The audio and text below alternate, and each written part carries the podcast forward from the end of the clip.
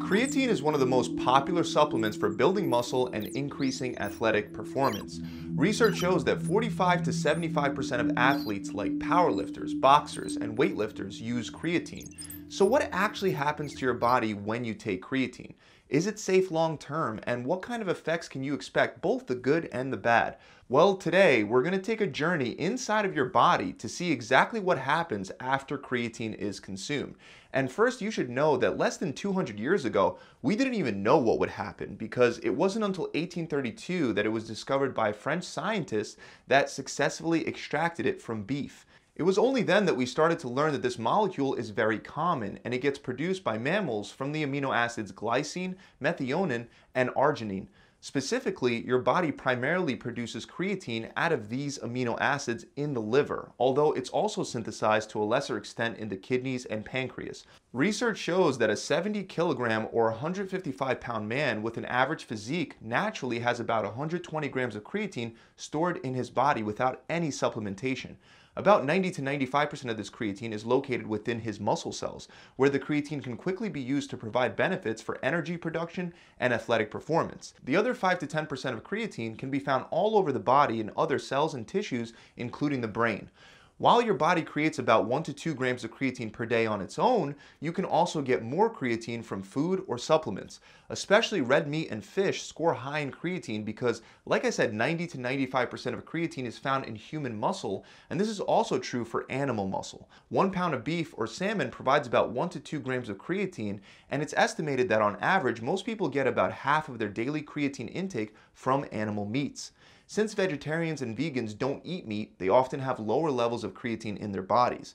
This is because even though your body does create about 1 to 2 grams of creatine per day, on average, your body also releases about 2 grams of creatine per day in the form of creatinine. So, if you don't eat meat products and you don't supplement with creatine, you're unlikely to become deficient, but you can end up with lower levels of creatine in your muscles and circulatory system, and that will have a negative effect on your athletic performance. On the other hand, if you take in a surplus of creatine through supplementation or through food, the most significant impact that it'll have after entering your body will be enhanced energy production. You see, muscle contractions require energy, which comes from the breakdown of adenosine triphosphate, also known as ATP. The amount of ATP found within a muscle is generally so low that it's only enough to generate energy for a fraction of a second. After it generates that energy, it breaks down into ADP, which can't be used for energy. At this point, your body will use a phosphate molecule to recycle this byproduct, ADP, back into ATP so it can be used for energy once again. And that's exactly where creatine comes into play. Most people don't know that creatine is actually turned into creatine phosphate inside your body. Creatine phosphate serves as the phosphate donor for the replenishment of ATP. In other words, creatine provides a buffer against muscle fatigue by assisting with the energy production process. So the step-by-step -step is like this. First, the creatine is ingested either through food or in a supplement form. The creatine is then converted into creatine phosphate and this leads to more creatine phosphate being stored in your muscle tissue. That extra phosphate becomes available for ATP recycling and ultimately leads to muscles being able to produce more energy for longer with less fatigue. It's thanks to this mechanism that creatine is so highly effective at increasing athletic performance and power output. In fact, in a large meta-analysis that included 22 studies on creatine, researchers found that it was able to significantly increase lifting performance. The results showed that the average increase in weightlifting performance was 14% higher in the creatine group than in the placebo group. Other studies on creatine supplementation in relation to athletic performance also demonstrated very impressive results, with short-term creatine supplementation leading to improved maximal power, strength, muscle contractions, and sprinting performance. Some of these stats increased by 5 to 15%, which may not sound like a lot, but top level athletes go through extremely difficult workouts for years to get just a little bit better. So a 5 to 15% boost from short-term creatine supplementation is actually huge. And you can expect that kind of boost in exercise performance for yourself relatively quickly, especially if you use a loading phase to fill your muscle creatine stores faster. And as those creatine stores fill, not only does the level of creatine phosphate increase, but you also tend to retain more water. This is because when creatine is taken into a muscle cell, it also draws water into that cell. The exact mechanism for how this works isn't fully clear yet, but it definitely leads to an increase in water retention within your muscle cells. This is why your body weight is very likely to go up when you take creatine. Your muscles retain more water, which is why you can expect to weigh anywhere from one and a half to three and a half pounds more after a week of creatine loading. While water retention might sound like a bad thing, it's actually beneficial when water is retained within your muscles because it gives your muscles a fuller look, making you appear more muscular. It also actually assists with muscle growth because improved muscle cellular hydration increases the pressure placed against the cell membranes and cytoskeletons found within muscle cells. So your muscle cells perceive this as a threat to their integrity, which can increase anabolic signaling, leading to a more favorable protein turnover rate. Since the prerequisite to muscle growth is a positive protein turnover rate, which is simply when the rate of protein synthesis exceeds the rate of protein breakdown in the body, it becomes clear that increased cellular hydration, or in other words, increased water retention, may be one of the ways that creatine supplementation helps to stimulate muscle growth. Research shows that supplementing with creatine can benefit the muscle cross section area for a variety of different people, including recreational and elite athletes, sedentary individuals, and even the elderly. And the effects on gaining muscle mass are significant. For example, a six week long strength training study found that men that supplemented with creatine gained on average two more kilograms of muscle than the men that received a placebo. Even though it's difficult to say for sure that this extra muscle growth was directly due to increased cellular hydration, we can say for sure that creatine can definitely help you build more muscle mass. But the effects of taking more creatine into your body don't just stop there. For example, most people have no idea that creatine benefits cognitive function. Most people would associate creatine with unintelligent meatheads, but creatine can actually benefit your brain. Just like your muscles, your brain stores phosphocreatine and requires plenty of ATP for optimal function. For example, scientists from the University of Sydney assessed the effects of creatine on cognitive performance, and they concluded that creatine supplementation gave a significant, measurable boost to brain power. One of the things that the study measured was the effect of creatine supplementation on the ability of participants to remember a sequence of numbers. And the ability to remember long numbers improved from a number length of approximately seven digits to an average of eight and a half digits, which is actually a 20% increase. One downside to this study that I have to mention is that the participants were vegetarian. So supplementing with creatine could have had a bigger impact on them than people that eat meat and get more creatine from their diet regularly.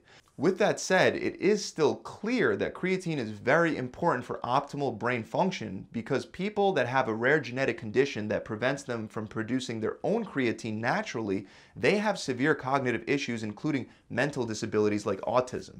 Now, aside from the benefits, once you take a surplus of creatine into your body, there are some negative effects as well. And even though most people won't experience side effects on creatine, they can happen. So we should talk about them.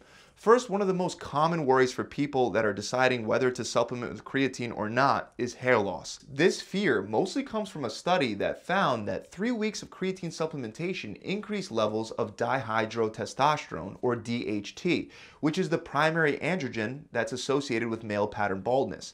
But is this really something that you have to worry about? Well, based on the current evidence, even though creatine by itself is unlikely to lead to hair loss alone, it can't be ruled out without further studies.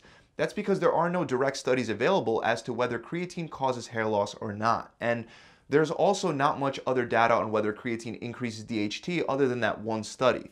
What we do know is that DHT is created from the conversion of testosterone. And if creatine increases testosterone, that could lead to more testosterone being converted into DHT. So it does make sense for future studies to check if creatine does in fact increase levels of DHT. But many studies have tested creatine's effects on testosterone, and only a small handful of them found a significant increase when 20 grams of creatine was being taken per day over the course of a week. However, the majority of the studies found no effect of creatine on testosterone.